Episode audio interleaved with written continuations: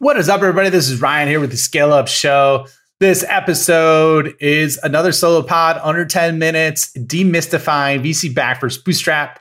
Um, I break down not only those two, but a bonus two types of companies so you understand how to create revenue from them, their motivators, how it all applies. Super simple. Uh, broke it down, and I think you'll find it massively helpful because I've seen this absolutely blow up revenue once you understand the invisible forces that impact these types of companies. Check it out.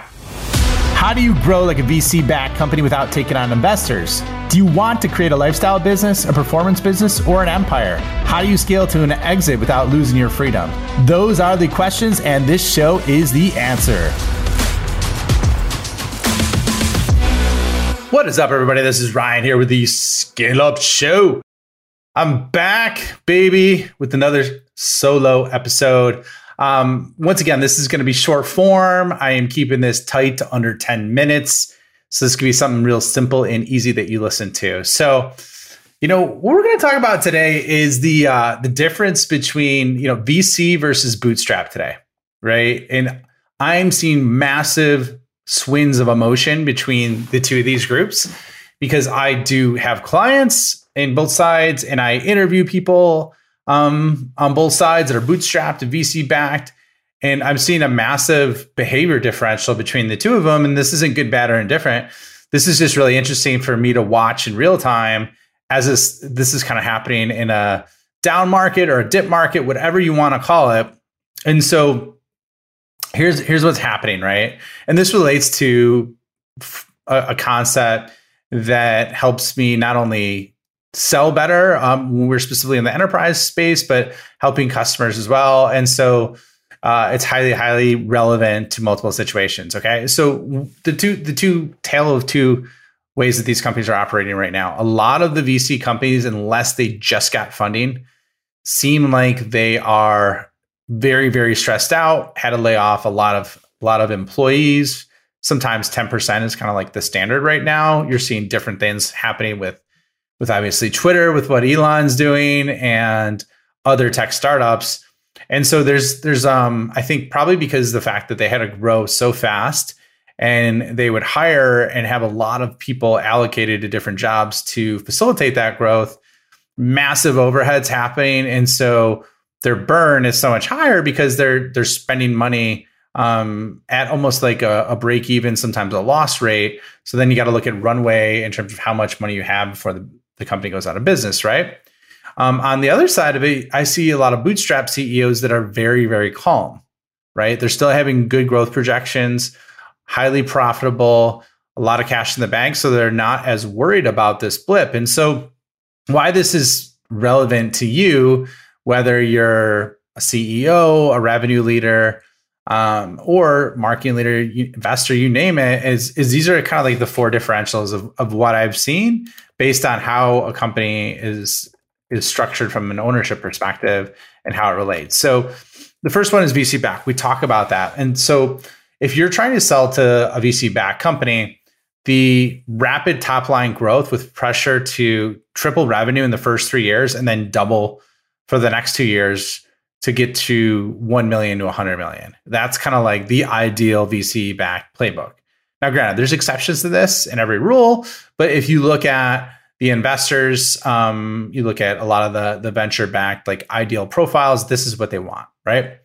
And so, if you look at that, if you're selling to them, everything should be pointing in a line with that direction because that helps facilitate their end goal and what the invisible force that's shaping how their C level reacts or behaves. Okay, so that's step one. So that's the VC backed. Number two, we have PE backed, right? That's private equity backed. Okay. And so what they look for, and and I could I could vouch for this because I lived through this, right? I went through multiple cycles with being owned by a PE backed company. And that was the invisible force that shaped who they brought in, you know, in terms of additional executives, but also how we behaved as a company. And so, and, and they specifically said this, and these guys were previously at Bain and Company, which is one of the the largest investor companies. They created their own boutique company, but they were looking for 15 to 20% uh, top and bottom line growth annually. And the whole focus was doing more with less.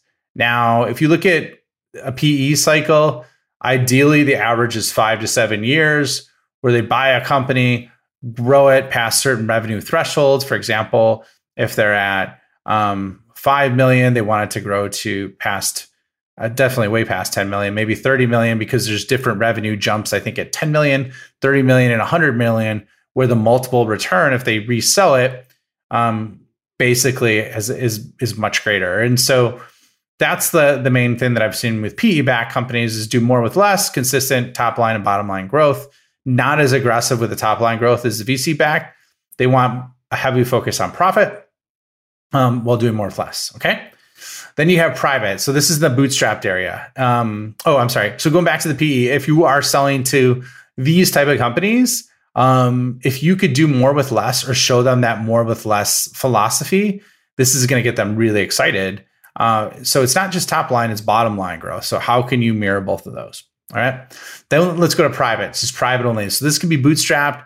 This could be private, family owned, and so typically this is profitable growth ownership uh, who are willing to sacrifice speed of growth in exchange for they don't want to lose control over their company right? And so a lot of times the family or the owners will take dividends out of the business which means they'll pull the profit out of the business uh, and use that to basically i don't want to say bankroll because that sounds negative but basically create uh, a lifestyle that that meets that cash flow and i don't say lifestyle business where they don't work i don't mean that at all but basically, you know, a, an opportunity to create large amounts of capital that they could pull out of the business. Now, granted, their motivations might be different.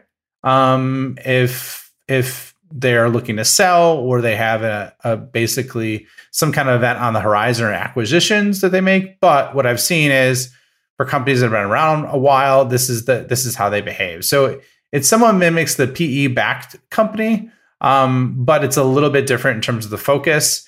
And I would say it's not as aggressive when when you look at the top line and bottom line growth expectations because the PE backed have like a five to seven year window where they want to buy a company and typically flip it um, and cash out. Okay.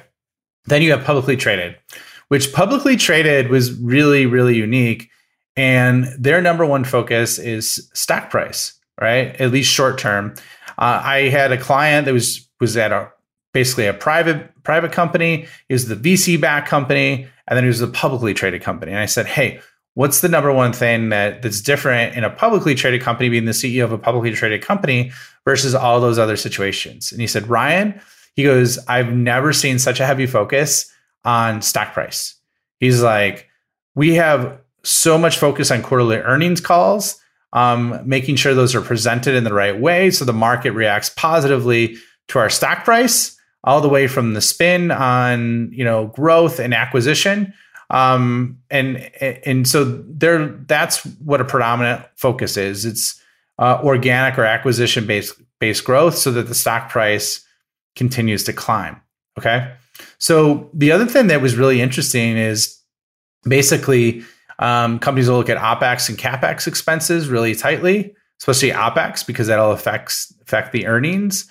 Uh, but at the same time, he said, "Hey Ryan, like I don't focus as much on long term planning at all. I don't have the cap- capacity to do that because so much more time is is focused on quarterly uh, earnings." So, anyways, those are kind of the four differences. And you know what I'd encourage you to do is if you are selling to any of these types of companies or they're in your your base, is truly understand and segment by these four different buckets: VC backed, PE backed private or public and really really understand that because what i've seen are there's really really good sweet spots of sometimes like companies will have a, a horizontal solution but they might do really well with vc backed and public companies but not as good as pe backed or private companies so remember these are the invisible forces that dictate how a c suite behaves along with the vertical that they're in so if you know that like you'll truly, truly have a hand up on all the competition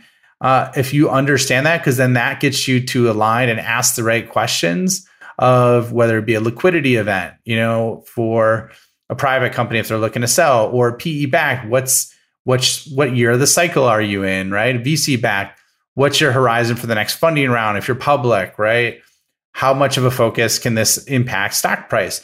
All those are areas that will create massive, massive windfall of advantage in the accounts, and you'll absolutely crush it. So, uh, really appreciate you checking out this episode.